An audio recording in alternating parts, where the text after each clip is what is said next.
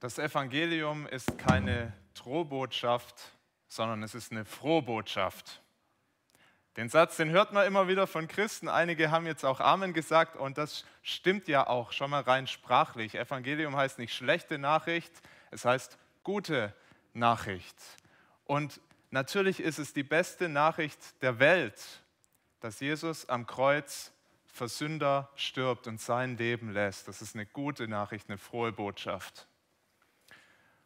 Und doch ist das mit dem Satz so eine Sache. Die Leute, die das sagen, die sagen den oft mit einer bestimmten Absicht. Sie sagen ihn, weil sie weniger über Gottes Zorn und über sein Gericht sprechen wollen. Lass uns über seine Barmherzigkeit und seine Liebe reden, aber die Hölle, das ist ein unappetitliches Thema, da wollen wir nicht so viel drüber reden, am besten gar nicht. Das Problem ist, ohne Gottes Zorn und ohne dass wir sein Gericht verstehen über Sünder, verstehen wir seine Liebe und Barmherzigkeit auch nicht. Sagt uns die ganze Bibel, führt uns das vor Augen und bei Hosea sehen wir das auch auf eine äh, ganz eindrückliche Weise. Der nimmt da kein Blatt vor den Mund, der konfrontiert das Volk mit seiner Sünde und damit, dass Gott zornig ist über diese Sünde und vor diesem Hintergrund strahlt Gottes Liebe, seine Treue, seine Barmherzigkeit erst so richtig schön. Hosea hat eine Drohbotschaft, man kann das tatsächlich so sagen, eine Drohbotschaft für das Volk, aber er erpresst die Leute nicht, sondern er kommt wie ein guter Arzt, der einem Krebspatienten eine Diagnose gibt, jemand, der einen bösartigen Tumor hat und der Arzt sagt, es ist ernst. Wir müssen daran, wir müssen operieren, sonst werden sie sterben. Ich gebe ihnen die Hand drauf. Und das klingt für so einen Krebspatienten erstmal sehr bedrohlich. Das kann dich den Schlaf kosten in der Nacht. Ist es wirklich so schlimm? Aber du wirst dem Arzt dankbar sein, dass er dir die Wahrheit gesagt hat und dankbar sein, dass er sagt, ich operiere dich und wenn wir das operieren, dann wird alles gut, du wirst gesund. So kommt Hosea zum Volk. Er gibt eine harte Diagnose, aber er sagt ihnen auch, wie sie gesund werden können. Und so müssen wir auch das lesen, was wir heute lesen, diese Kapitel 12 bis 14, 1. Da ist es noch mal, da geht es nochmal richtig zur Sache, ans Eingemachte. Hosea geht dahin, wo es weh tut. Es ist eine Drohbotschaft, aber sie enthält auch diesen Hoffnungsschimmer, diese Liebe Gottes mitten im Gericht. Und ich möchte darum beten, dass wir das sehen, dass diese Botschaft uns erreicht und dass wir ihn ganz neu lieben lernen heute in diesem Gottesdienst oder zum ersten Mal. Vater, wir danken dir für dein Wort. Wir danken dir, dass du ein guter Arzt bist, der nicht mit der Diagnose zurückhält, der uns zeigt, wie es um uns bestellt ist, um unsere Seelen, um unsere Herzen. Und so danken wir dir jetzt auch für diese Botschaft, die wir gleich von Hosea hören, die an Israel gerichtet war und dann aber auch an uns.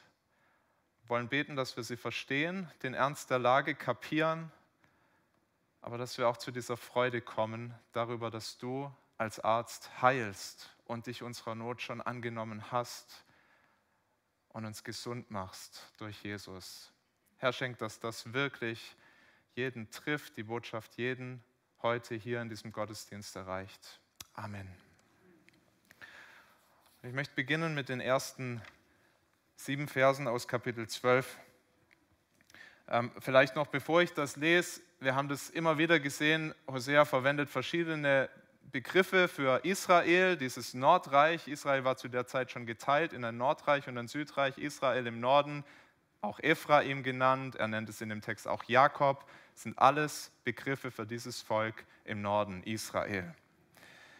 Und da heißt es jetzt ab Vers 1 in Kapitel 12, in Ephraim ist allenthalben Lüge wider mich und im Hause Israel falscher Gottesdienst.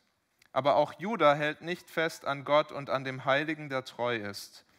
Ephraim weidet Wind und läuft dem Ostwind nach, und täglich mehrt es die Lüge und Gewalttat. Sie schließen mit Assur einen Bund und bringen Öl nach Ägypten. Darum wird der Herr mit Juda rechten. Er wird Jakob heimsuchen nach seinem Wandel und ihm vergelten nach seinem Tun. Er hat schon im Mutterleibe seinen Bruder betrogen und im Mannesalter mit Gott gekämpft. Er kämpfte mit dem Engel und siegte. Er weinte und bat ihn. Dann hat er ihn zu Bethel gefunden und dort mit ihm geredet. Der Herr ist der Gott Zebaoth, Herr ist sein Name. So bekehre dich nun zu deinem Gott, halte fest an Barmherzigkeit und Recht und hoffe stets auf deinen Gott. Ich habe diese ersten sieben Verse überschrieben, Gott ruft zur Umkehr. Sehen das im Vers 7 ausdrücklich, da heißt es, kehre um, bekehre dich nun zu deinem Gott. Und in den Versen davor macht Hosea dem Volk deutlich, warum das nötig ist, warum sie umkehren müssen, weil sie nämlich auf falschen Wegen unterwegs waren, hoffnungslos verloren. Die letzten Wochen immer wieder drüber nachgedacht und Hosea bringt nochmal diese Botschaft, nochmal und nochmal und nochmal, dass sie es doch kapieren. Vers 1, in Ephraim ist allenthalben Lüge wider mich und im Haus Israel falscher Gottesdienst. Sie haben Gottesdienst gefeiert, ja, Woche für Woche, Tag für Tag sogar, aber dieser Gottesdienst war falsch. War falsch, weil sie sich Bilder gemacht haben, Götzenbilder, goldene Kälber, die sie angebetet haben und gesagt haben, das ist unser Gott, schaut ihn euch an. War falsch, weil sie in den Tempeln Prostitution hatten, wo sich, da haben sich Männer, Frauen gekauft für Sex und haben das noch als Gottesdienst angesehen. Und Gott sagt in seinem Wort, es ist falsch, das ist nicht der Gottesdienst, den ich von euch haben möchte. Der Gottesdienst war falsch, weil sie nicht nur zu Jahwe, ihrem Gott, gebetet haben, sondern auch zu den Balen, zu den Göttern der anderen Völker ringsherum. War in so vielerlei Hinsichten falscher Gottesdienst, den sie da gefeiert haben. Und Gott deckt das auf, sagt, kehrt um. Die Gottlosigkeit, die zeigt es sich dann auch in den Beziehungen. So ist es immer, wenn wir nicht mit Gott leben, das wird sich auf die Beziehungen auswirken. Und so war da ein Hauen und Stechen in diesem Volk. Die haben sich gegenseitig betrogen, übers Ohr gehauen, Gewalt angewandt. Das ganze Programm in diesem Volk da. Nicht anders gelebt als die Nationen ringsherum. Die Gottlosigkeit hat sich auch gezeigt in den Beziehungen zu anderen Ländern. Gott hat gesagt, ihr sollt keine Bündnisse schmieden mit euren Feinden, ihr sollt äh, die abwehren, euch gegen die stellen. Aber diese Politiker haben Bündnisse geschlossen mit Assyrien, mit Ägypten, wo das Volk 400 Jahre in der Sklaverei gewesen war und die verbünden sich wieder mit Ägypten. Am Ende ist, sind ihnen diese Bündnisse auf die Füße gefallen. Assyrien kam und hat das Land eingenommen was tun? Gott sagt, kehrt um. Erkennt, auf was für Abwegen, auf was für Irrwegen ihr seid.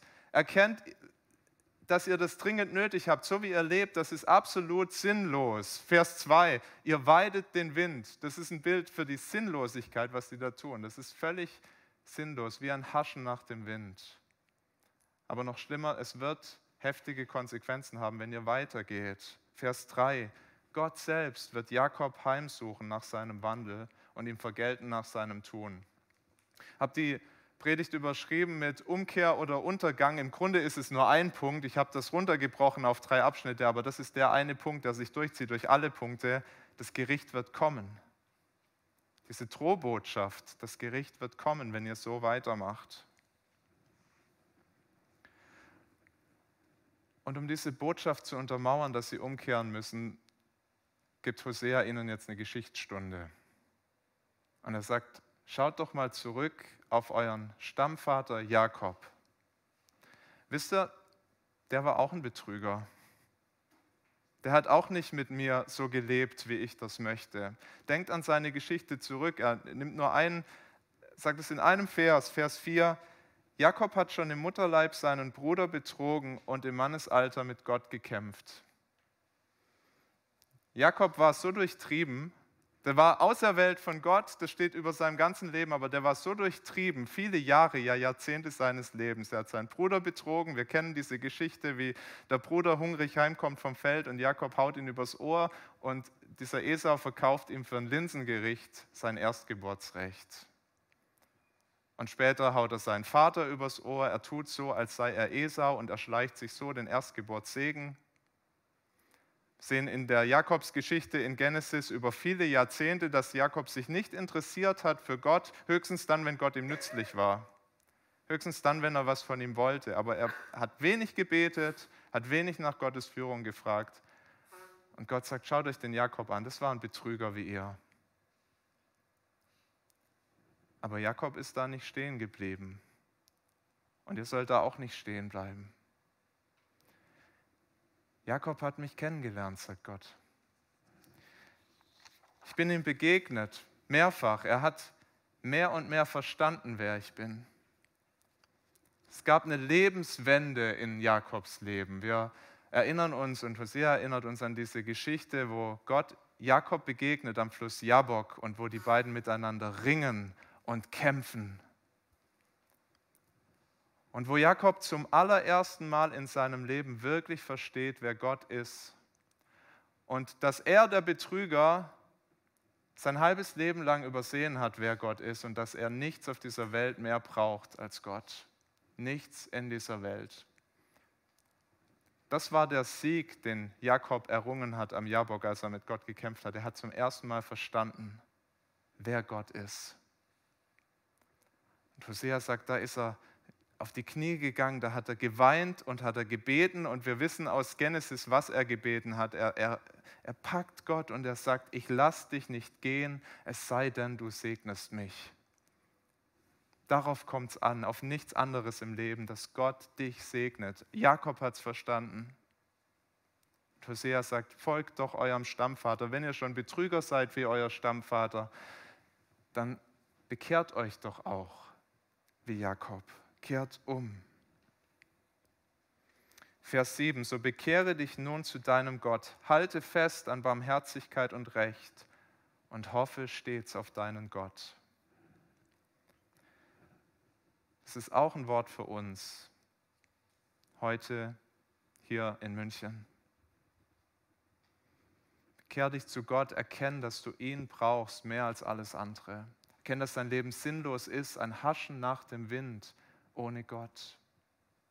Erkenn, dass er dich gemacht hat, dass er dein Schöpfer ist, dass er einen Anspruch hat auf dein Leben und dass es nur gelingen kann, wenn du mit ihm lebst. Ohne ihn ist das Leben sinnlos, ohne ihn ist das Leben verloren, ein Haschen nach dem Wind. Bist du umgekehrt? Bist du zurückgegangen, hast dich abgekehrt von deinem alten Leben, hingeflohen, so wie Jakob, zu dem Gott, der diese ganze Welt und auch dich gemacht hat. Ich weiß, viele von uns sind umgekehrt. Vielen von uns hat Gott das geschenkt. Vielleicht warst du so klein, dass du dich gar nicht mehr richtig erinnern kannst. Viele von uns können sich daran erinnern, es gab einen Tag in unserem Leben, wo wir das wirklich begriffen haben. Aber so oder so, diese Umkehr braucht es. Und dann erinnert uns Hosea, wie er das Volk erinnert, daran, dass diese Umkehr kein Lippenbekenntnis ist. Nicht, dass ich dann von einem Tag auf den anderen sage, naja, jetzt lebe ich halt für Gott. Es heißt, dass es konkrete Auswirkungen hat auf mein Leben. Hosea sagt, kehrt um und haltet fest an Barmherzigkeit und Recht und hoffe stets auf deinen Gott. Das macht wahre Umkehr aus. Wirkliche Veränderung im Leben, dass wir an Barmherzigkeit festhalten. Das heißt unter anderem, dass wir uns kümmern umeinander in der Gemeinde, uns interessieren für die Nöte der anderen, auch für die Nöte der Leute, die draußen sind. Wir können nicht die Welt retten, ich möchte es immer wieder betonen, aber wir haben eine Verantwortung für andere.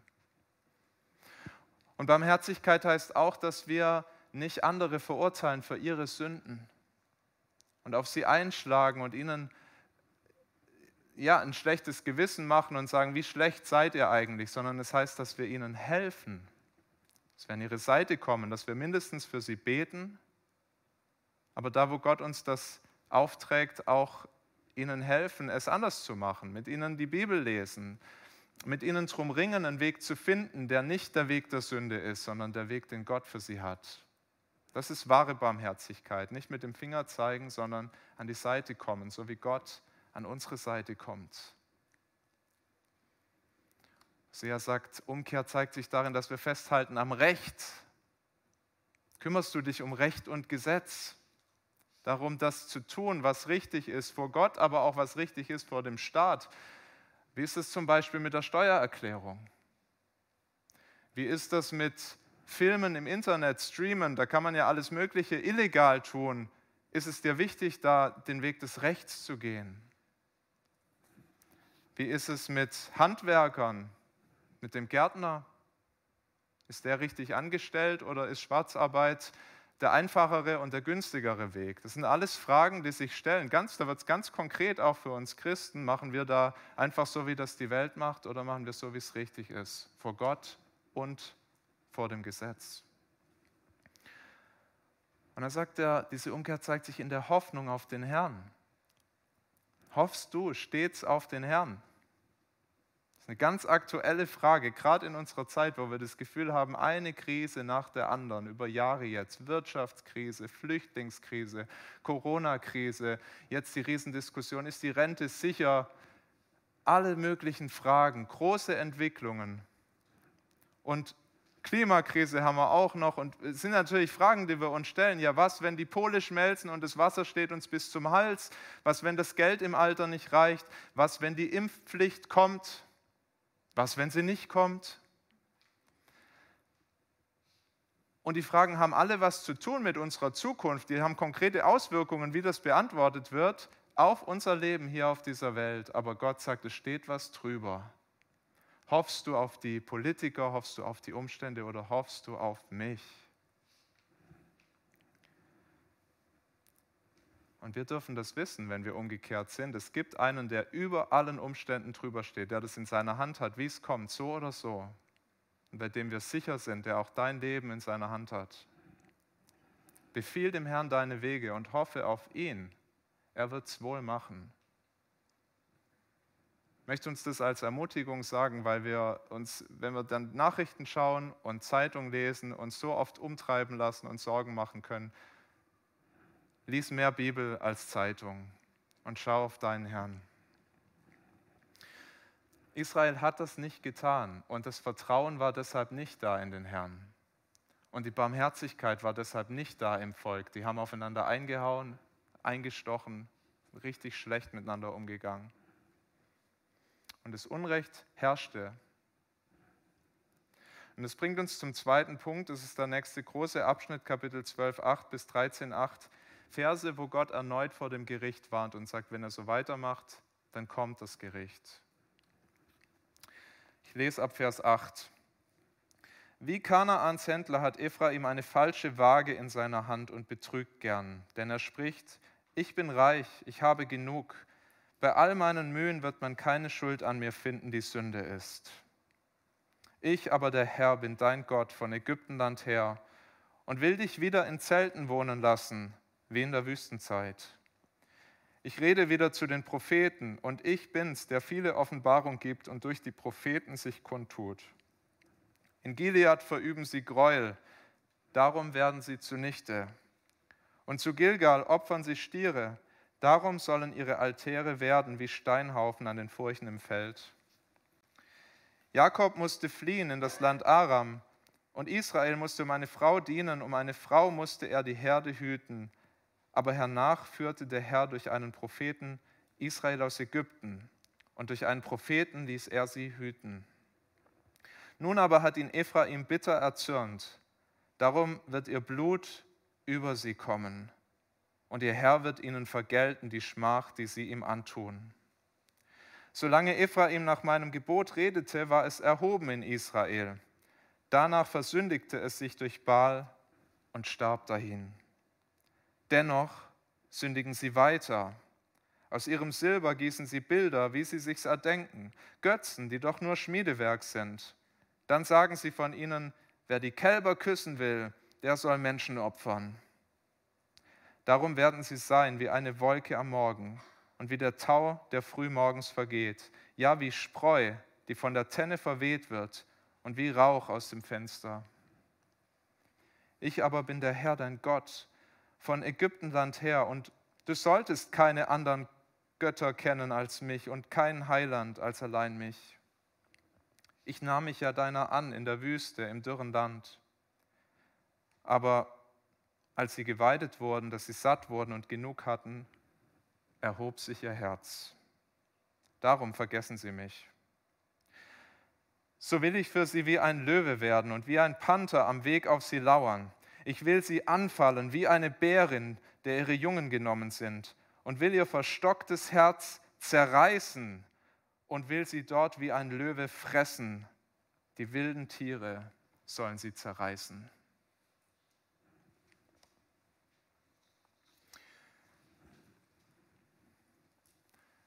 Da merkt man, wie Gott ringt um sein Volk. Seine Liebe zeigt, wie er sagt, ich war immer für euch da und ihr, ihr habt es mir nicht gedankt. Und er kündigt sein Gericht an. Und er versucht nochmal ihnen die Augen zu öffnen für die Täuschung, der sie erliegen. Die Frage ist, wie konnten sie sich so täuschen? Die dachten, sie sind, dachten wirklich, die sind auf einem guten Weg, immer noch. Und Hosea nennt einen ganz wesentlichen Grund, warum sie sich getäuscht haben, in den Versen 8 und 9. Da heißt es, dass sie sagen, die Israeliten, ich bin reich, ich habe genug, bei all meinen Mühen wird man keine Schuld an mir finden, die Sünde ist. Sie haben sich getäuscht, weil ihre Umstände gut waren. Wir dürfen nicht vergessen, dass Hosea in einer Zeit spricht, in der in Israel noch Frieden war, in der Wohlstand da war, in, in der es dem Volk noch gut ging. Und sie haben gedacht, das heißt, wir sind gut unterwegs. Gott segnet uns, passt. Aber was für ein Trugschluss. Gott gibt ihnen noch eine Lektion in Geschichte und er erinnert sie daran, wie das war, als er Israel aus der Sklaverei geführt hat. Er sagt, ich habe euch befreit, ich habe euch gerettet aus Ägyptenland. Und zwar nicht, weil das ein tolles Volk war und die alles richtig gemacht haben, sondern weil Gott ihnen seine Liebe zeigen wollte. Er hat sie gerettet, er hat sie rausgeführt, ohne jede Bedingung hat er gesagt, ich hole euch da raus. Er hat sie gerettet aus der Sklaverei. Und daran erinnert Hosea hier mehrfach. Er sagt immer wieder, ich bin der Gott, der euch aus Ägypten herausgeführt hat. Und wer das studiert, diese Geschichte Gottes mit seinem Volk, der sieht das immer wieder, wie dieses Volk, dem Gott so viel Gutes getan hat, so viel Segen geschenkt hat, wie es ihm Undank entgegenbringt. Immer wieder, von Anfang an. Sie sind da raus. Das Erste, was sie machen, eine der ersten Sachen, sie machen sich ein goldenes Kalb, das sie anbeten als ihren Gott. Sie jammern auf dem Weg unterwegs und sagen, Gott, du gibst uns immer nur dieses blöde Manna, wir wollen mal was Anständiges essen. Ach, wären wir doch in Ägypten geblieben, in der Sklaverei. Gott führt sie treu bis ins gelobte Land, da wo Milch und Honig fließen, bis an die, an die Pforten, bis an die Grenze. Und sie gehen nicht rein, weil sie Gott misstrauen. Und sie sagen, das sind Riesen, da ist es gefährlich, da wollen wir nicht rein ein undankbares, ein untreues Volk und Gott versorgt sie doch. Er weidet sie, er geht mit ihnen, er bestraft sie auch immer wieder, aber er wendet sich nicht ab. Er führt sie 40 Jahre durch die Wüste, er ist da. Aber was macht seine Versorgung mit dem Volk? Schaut mal in Vers 6 in Kapitel 13. Als sie geweidet wurden, dass sie satt wurden und genug hatten, erhob sich ihr Herz. Darum vergessen sie mich. Es ging ihnen einfach zu gut. Das ist eine ganz bittere Beobachtung. Es ging ihnen einfach zu gut und sie vergessen den, der ihnen all das Gute gegeben hat. Eine ganz spannende Dynamik, wie dieser Wohlstand, den Gott immer wieder geschenkt hat. Er hat sie ja dann auch ins, ins gelobte Land hineingeführt. Wirklich das Land, in dem Milch und Honig fließen. Sie haben alle Reichtümer da erleben dürfen. Aber sie haben es ihm nicht gedankt, sich immer wieder abgewandt. Und Gott schüttelt sein Volk. Sagt, Leute, werdet wach. Es kommt der Tag der Abrechnung wieder die Drohbotschaft und wirklich eine Drohbotschaft. Wenn die Verse 7 und 8 in Kapitel 13 keine Drohbotschaft sind, was denn dann? Wenn Gott sagt, so will ich für sie werden wie ein Löwe und wie ein Panther am Weg auf sie lauern. Ich will sie anfallen wie eine Bärin, der ihre Jungen genommen sind. Ich will ihr verstocktes Herz zerreißen. Ich will sie dort wie ein Löwe fressen. Die wilden Tiere sollen sie zerreißen. Unglaublich trauriges Bild. Trauriges Schicksal der gute Hirte Israels, der sagt, wie habe ich euch geweidet, wie Jakob seine Schafe, so habe ich euch geweidet, wird zu einem feindlichen Tier, zu einem Löwe, zu einem Panther, der die Herde reißt. Und wie er das Israel zuruft, ich werde abrechnen, so ruft er das uns zu durch sein Wort. Leute, werdet wach. Wem verdankt ihr denn all das Gute, was ihr habt? Euren Wohlstand, eure Sicherheit, euren Frieden, die Talente, die Gott euch gegeben hat. Es kommt alles von ihm. Es ist ein gutes Geschenk. Es gibt Menschen, die sagen, mir geht so gut, ich habe alles, warum brauche ich Gott? Höre ich immer wieder. Und wenn so jemand zu uns kommt, dann müssen wir nicht sagen, ja, jetzt guck mal mal genauer hin, du hast bestimmt irgendwo ein Problem. Es kann sein, dass man sehr lange lebt, alt wird und es geht wirklich gut. Das ist nicht der Punkt. Die Frage ist, wem dankst du das? Wem dankst du deine guten Umstände? Und erkennst du, dass das nicht das Universum dir schenkt, nicht ein gutes Karma, dass du dir das nicht selber erarbeitet hast, sondern dass es von Gott kommt, deinem Schöpfer? Und Gott warnt uns, wenn ihr das nicht erkennt, es kommt der Tag der Abrechnung. Da werde ich euch fragen und wenn ihr das nicht erkennt, dann werde ich euch von mir stoßen. Drohbotschaft.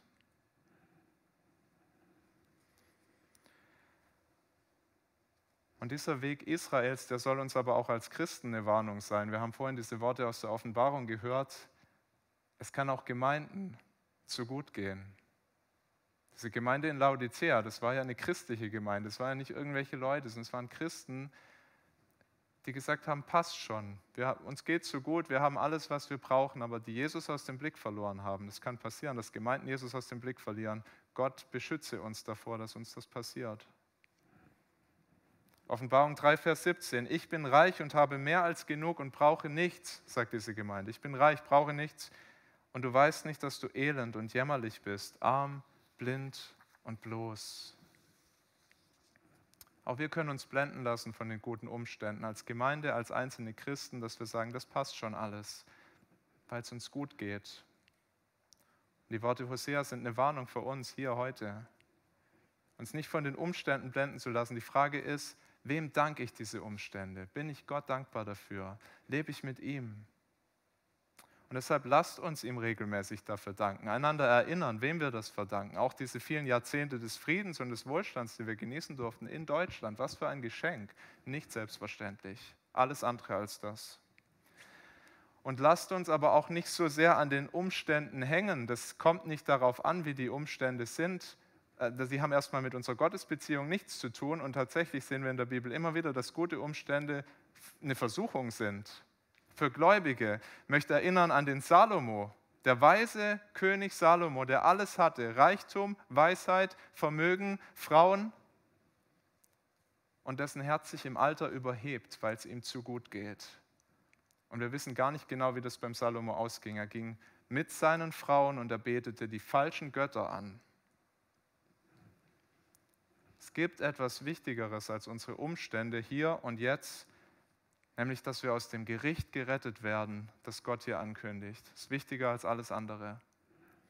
Und es bringt uns zum letzten Abschnitt, ab Vers 9 in Kapitel 13. Israel, du bringst dich ins Unglück, denn dein Heil steht allein bei mir.